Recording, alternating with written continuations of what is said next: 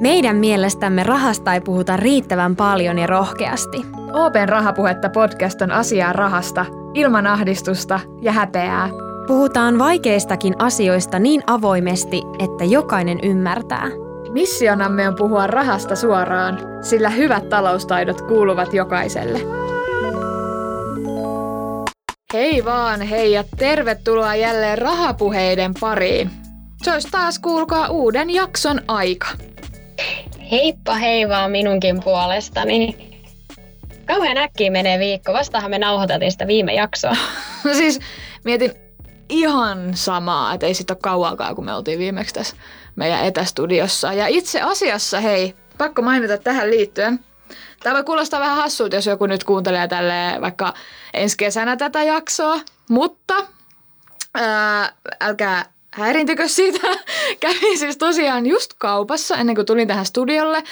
Ja musta tuntuu, että siellä oli ihan siis sairas joulutohina jo päällä. Et musta tuntuu, että niin kun, tämä joulufiilistely alkaa joka vuosi aikaisemmin ja aikaisemmin ja kohta varmaan oikeasti ollaan jo silloin heinäkuussa myymässä joulukalentereita. Ja itse asiassa mä ostin jopa mun ensimmäisen joulukalenterinkin. Oi, itse asiassa mä ostin jo syyskuussa mun joulukalenterin, että mä oon ollut Tää? vielä vähän aikaisemmin, että kyllä nämä joulutohinat vaan hyvin ajoissa ja nykyään aloitetaan noissa kaupoissa. Siis kuinka laput silmillä mä oon mennyt? Musta tuntuu, että ne niinku vasta tuli nyt, mutta ne on näköjään tullut jo syyskuussa kauppoihin. Mä oon myöhässä. Joo. no joo, mutta hei, tänään ei puhuta joulusta, ei hätää. Öö, tota, olisi ainakin tarkoitus jutella vähän tarkemmin osakkeista. Jutellaan muun muassa siitä, että miten osakkeisiin voi sijoittaa, paljon se vaatii pätäkkää eli rahaa ja kuka sen voi aloittaa ja mitä kaikkea se oikein vaatii. Just näin. Ja näiden lisäksi me saadaan myöskin vähän vihiä siitä, että mihin osakkeisiin tällä hetkellä oikein sijoitetaan. Uh, tätä mä itse ainakin odotan innolla. Kaikki tämmöiset paljastukset on aina kivoja.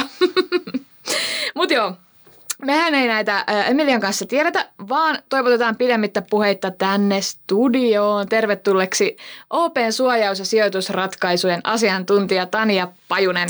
Kiitos paljon, kiva olla täällä ekaa kertaa. Ihanaa, kun tulit.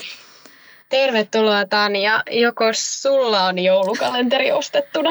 No mun pitää myöntää, että mulla ei ole vielä joulukalenteria, mutta mä oon jo useamman vuoden käyttänyt tätä Open omaa ETF-joulukalenteria, joka okay. julkaistaan nyt sitten joulukuun alussa ja sieltä saa aina näitä ETF-sijoitusvinkkejä joka päivä tulee luukusta, niin mä menen tänäkin vuonna sillä. Hyvä ja vastuullinen kalenteri kyllä, myös. Kyllä, Toi on tosi, tosi hyvä tuommoisen perinteisen joulukalenterin tilalle, jos haluaa jotain uutta kokeilla, niin tota, suositellaan sitä kokeilee. Aika hyödyllinen myös.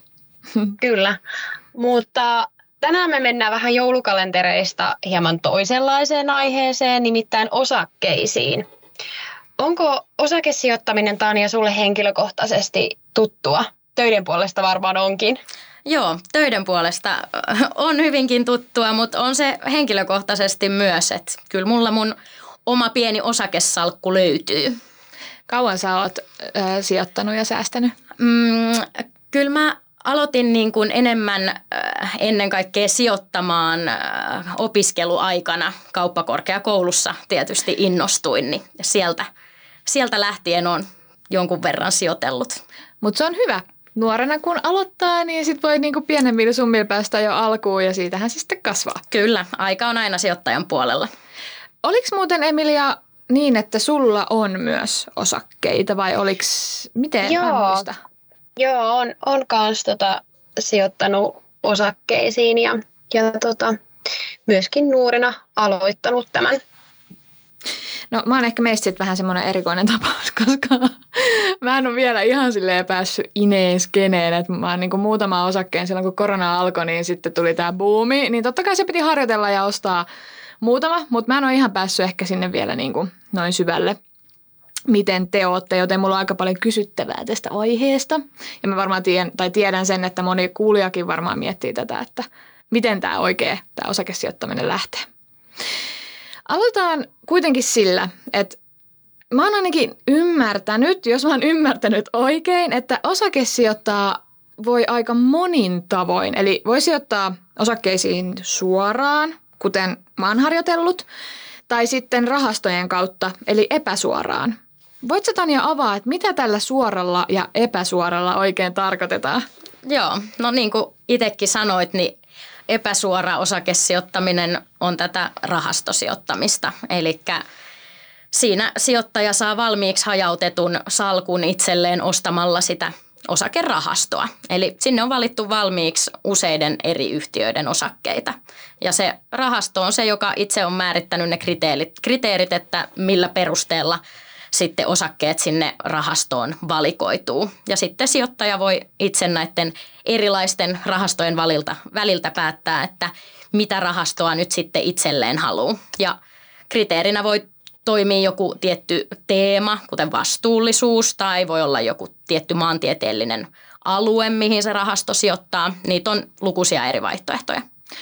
Eli jos otetaan tämmöinen niin kuin vertauskuva, niin rahasto on semmoinen voisiko se olla valmis karkkipussi? Just ikään näin, kuin. Kyllä. Ja osake on sitten irtokarkkihylly. Kar- kyllä. Ja, tai yksi osake on sitten yksi, yksi karkki sieltä rahastosta ja rahastossa on useita eri, eri karkkeja. Eli sitten se suora osakesijoittaminen on, että sä itse poimitkin sinne sun omaan pussiin eli osakesalkkuun niitä yksittäisiä osakkeita versus, että sä sijoittaisit epäsuorasti rahastojen kautta, jolloin se rahasto on se pussi ja saatkin sen valmiin pussin. Mm. Miten muuten, mä haluan vielä tuosta kysyä, että onko järkeä ostaa ihan muutamaa osaketta, kuten mä oon tehnyt, vai pitääkö niitä ostaa sitten kerralla enemmän ja satsaa enemmän, vai voiko harjoitella tälleen niin kuin tätä sijoittamista tälleen muutamalla? Kyllä, harjoittelu kannattaa aina ja sillä pääsee parhaiten liikkeelle. Ainut mikä tässä on syytä muistaa on se hajautus. Okei. Okay. Eli sulla, kun oli niitä rahastoja jo valmiiksi, niin sulla on ehkä hyvää hajautusta jo valmiiksi olemassa, jolloin sä voit hyvin lähteä harjoittelemaan nyt sitten muutamalla suorallakin osakkeella.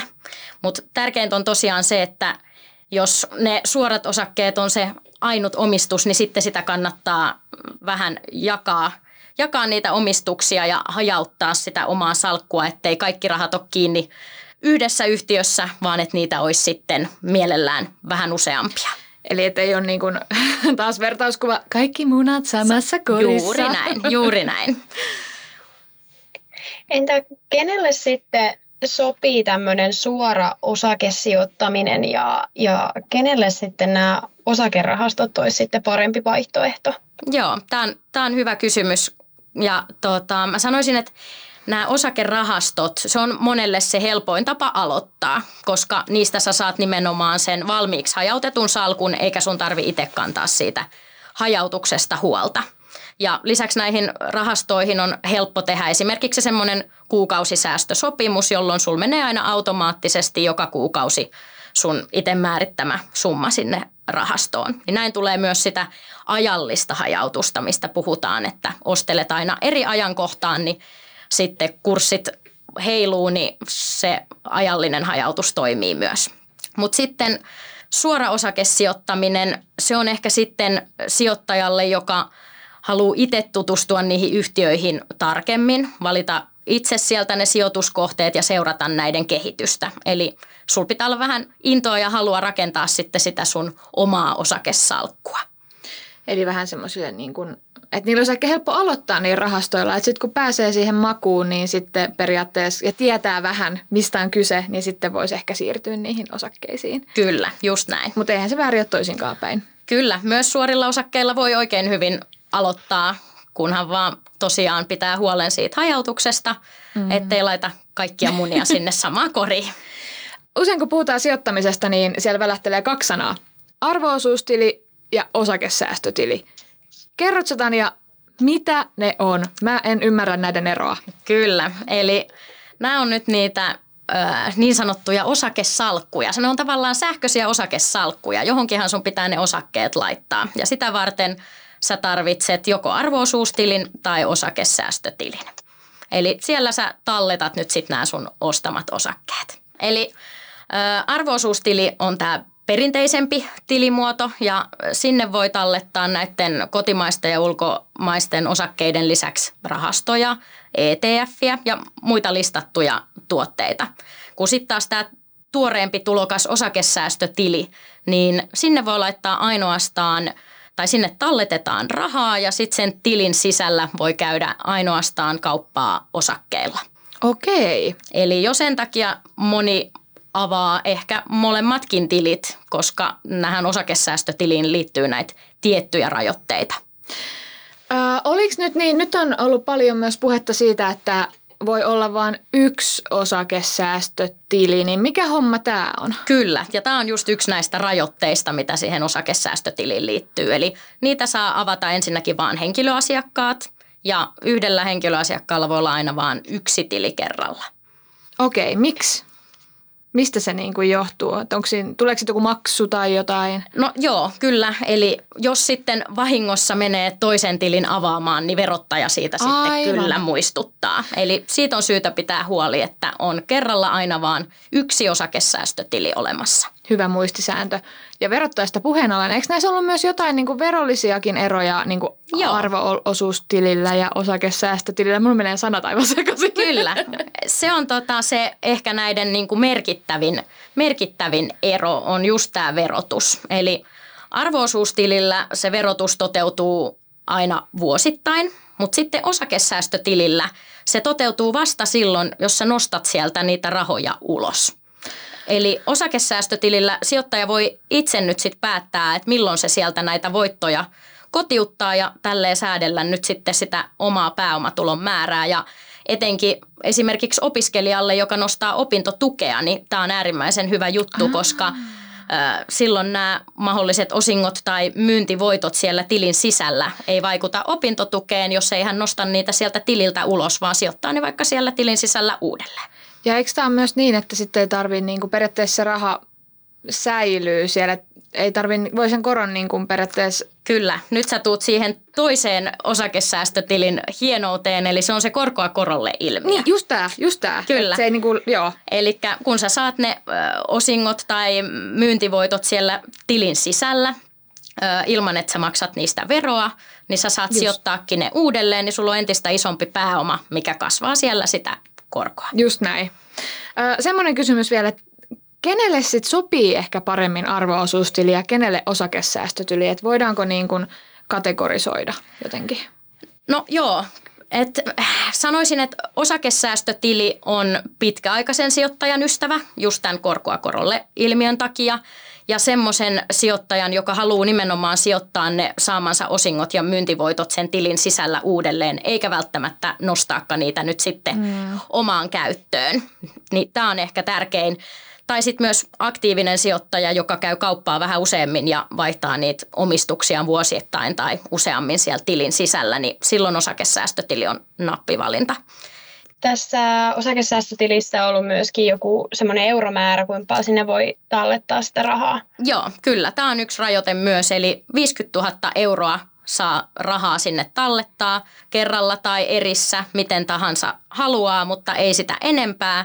Ja sitten kun sen siellä tilin sisällä sijoittaa niihin osakkeisiin, niin niiden arvo saa totta kai nousta sit yli tämän 50 000 euron, mutta rahaa sinne ei saa enempää laittaa. Miten se arvoosuustili, kenes juttu se sitten on? No arvoosuustili on sitten, niin kuin sanoin, että tähän osakesäästötiliin liittyy näitä monia rajoituksia, että niitä ei saa olla kuin yksi ja sinne mm. saa laittaa vain 50 tonnia ja sinne ei saa laittaa kuin pelkkiä osakkeita. Niin jos sä haluat hajauttaa sun omistuksia esimerkiksi niihin ETFiin tai mm. rahastoihin, niin silloin sä tarvit väkisinkin sitten sen arvoosuustilin. Ja myös esimerkiksi sitten nuo ulkomaiset osakkeet, niin verotuksen takia, niin ne on ehkä syytä pitää siellä arvoisuustilillä. Okei. Okay. Hyviä, hyviä konkreettisia vinkkejä toi selvensä aika paljon, koska toi on ollut vähän hähmäinen ehkä mulle ainakin toi ero. Pystyykö muuten tuota arvoosuustililtä siirtämään näitä varoja tuonne osakesäästötilille? Ei pysty. Tämä on myös niin kuin yksi osakesäästötiliin liittyvä rajoite, että sinne sai laittaa ainoastaan sitä rahaa. Kun taas sitten arvoosuustilejä, jos sulla on, niitä saa olla useampia ja sitten sä pystyt siirtelemään sun omistuksia näiden arvoosuustilien välillä. Mutta osakesäästötilille ainoastaan rahaa. Okei, sitten me halutaan seuraavaksi Emelian kanssa nostaa vähän kissaa pöydälle. Meillä on tota, äh, pari tämmöistä äh, yleistä luuloa listattuna, joihin me haluttaisiin ja sulta nyt vastaukset. Oletko valmis? Yes. tota, mä esitän ensimmäisen. Onko harhaluulo, että tarvitsee paljon alkupääomaa suoran osakesijoittamisen aloittamiseen versus sitten rahastosijoittamiseen? No kyllä tämä on, kyllä tämä on harhaluulo, koska osake, tämän suoran osakesijoittamisen voi aloittaa, vaikka ei olisi mitään valtaisaa aloituspääomaa. Totta kai siinä niin kuin pienestä pesämunasta on hyötyä, jotta voi nimenomaan hajauttaa sitä salkkua riittävästi, niin kuin jo puhuttiinkin. Mutta mm, jo vajalla kymmenellä yhtiöllä salkkuu saa ihan riittävän hajautuksen – tai etenkin jos on valmiina vaikka niitä ETFiä tai rahastoja pohjalla, niin sittenhän sulla on niiden kautta jo se hyvä hajautus olemassa, niin sit voi ihan muutamallakin osakkeella lähteä nimenomaan harjoittelemaan. Ja Eikä. sitten niitä omistuksia voi laajentaa vähitellen sitä mukaan, kun niitä sijoitettavia varoja kertyy, kertyy lisää. Ja tässä on ihan hyvä myös muistaa se, että moni myös ajattelee, että sitten kerralla pitäisi ostaa ihan hirveä määrä aina niitä niin. osakkeita. Mutta tämäkään ei, ei pidä paikkaansa, että nämä välityspalkkiot, mitä tähän kaupankäyntiin liittyy, niin ne on laskenut viime aikoina tosi merkittävästi. Ja pienilläkin ää, pää- tai niin kuin sijoitettavilla summilla niin voi oikein hyvin sitä osakekauppaa kauppaa käydä. Onko muuten omista asiakkaalle joitain, joitakin etuja, joita tota, voi hyödyntää tässä osakekaupassa? No kyllä, tähän olin just tulossa, että esimerkiksi OPlla niin omistaja-asiakas käy siellä arvoosuustilillä – kauppaa niin, että palkki, se välityspalkkio on aina enintään yhden prosentin kotimaisille osakekaupoille ja ETFille. Eli tämähän tarkoittaa sitä, että jos sä ostat vaikka satasella, niin sä maksat ainoastaan euron välityspalkkion, mikä on tosi maltillinen. Ja myöskin sinne osakesäästötilille on hyvin, hyvin maltillinen tämä välityspalkkio, niin sielläkin pienilläkin summilla voi lähteä hyvin liikkeeseen. Aina myös mainitaan siitä, että rahastot sopii pienemmän riskisijoittajille ja osakkeet ovat riskisempiä, niin onko tämä asia näin? Onko osakesäästäminen aina riskisijoittamista? No, mitä nyt yleisesti mietitään, niin sijoittamiseen aina liittyy riski. Siihenhän se tuottokin perustuu. Ilman riskiä meillä ei ole tuottoa. Et näihin arvovaihteluihin on niin kuin syytä varautua ja osakemarkkinoille tämä heilunta on tosi tyypillistä. Että että riskiä on aina olemassa ja se mahdollistaa meille sen tuoton. Mutta tärkeintä onkin se, että nimenomaan se hajautus, mistä ollaankin puhuttu. Että jos sen oman salkun vaan hajauttaa hyvin, niin silloin se suora osakesijoittaminen ei ole yhtään sen riskisempää kuin mm. rahastojen kautta sijoittaminen. Kyllä. Sitten jos kissat häädetään pöydiltä, niin haluttaisiin kuulla vähän paljastuksia. Millaisia osakkeita Suomessa oikein ostetaan tällä hetkellä ja ketkä niitä ostaa? Joo, tämä osakesijoittamisen suosiohan on kasvanut viime vuosina ihan hirveästi. Ja mä vähän vilkuilin, että mitä meidän OPn henkilöasiakkaat esimerkiksi tällä hetkellä eniten omistaa. Uh. Niin sieltä löytyy hyvinkin tuttuja, tuttuja nimiä. Eli kärkilistalta löytyy esimerkiksi Fortumia, Nestettä, Sampoa ja Nokiaa. Mm. Ja sitten ulkomaisista osakkeista omistetuimpia oli esimerkiksi Tesla, Microsoft, Apple ja Visa. Eli aika tuttuja nimiä varmasti Kyllä. monelle. Kyllä. Kyllä. Mun on pakko tarttua tähän vielä sen verran, että oliko niin, että tuolla osakesäästötilillä voi vaan ostaa noita kotimaisia osakkeita? Osakesäästötilillä voi ostaa sekä kotimaisia että ulkomaisia osakkeita, mutta mikä on hyvä muistaa ulkomaisiin osakkeisiin liittyen on se verotus. Eli sen verotuksen takia ne voi olla kannattavampaa ostaa sinne arvoisuustilille. Ja tämän lisäksi OPn osakesäästötilin osalta on hyvä muistaa, kun me lanseerataan tämä vaiheittain, niin tässä ensimmäisessä versiossa sinne OPn tilille voi ostaa ainoastaan niitä kotimaisia osakkeita. Yes. Miten muuten kuinka yleistä osakesijoittaminen on? Et voiko näitä vaikka ränkätä näitä erilaisia sijoitusinstrumentteja? Tämä on tämä hieno sana. No joo, kyllä se rahastosijoittaminen taitaa edelleen olla se Suomen kansan suosikki, mutta niin kuin sanoin, niin osakesijoittaminen nostaa koko ajan päätään ja siitä on tullut nyt jopa vähän trendikästä. Mm. Ja tota, vilkasin Euroclearin mukaan, että nykyään Suomesta löytyy osakkeita omistavia yksityishenkilöitä kohta jo miljoona kappaletta. Et kyllä tästä on tulossa tämmöinen ihan koko kansan juttu, niin kuin pitääkin. Valtava, valtava Se on kyllä suuri luku. Tähän loppuun vielä, niin mistä sitten tietää, että mitä osakkeita kandee ostaa, että millaisia käytännön vinkkejä sä antaisit?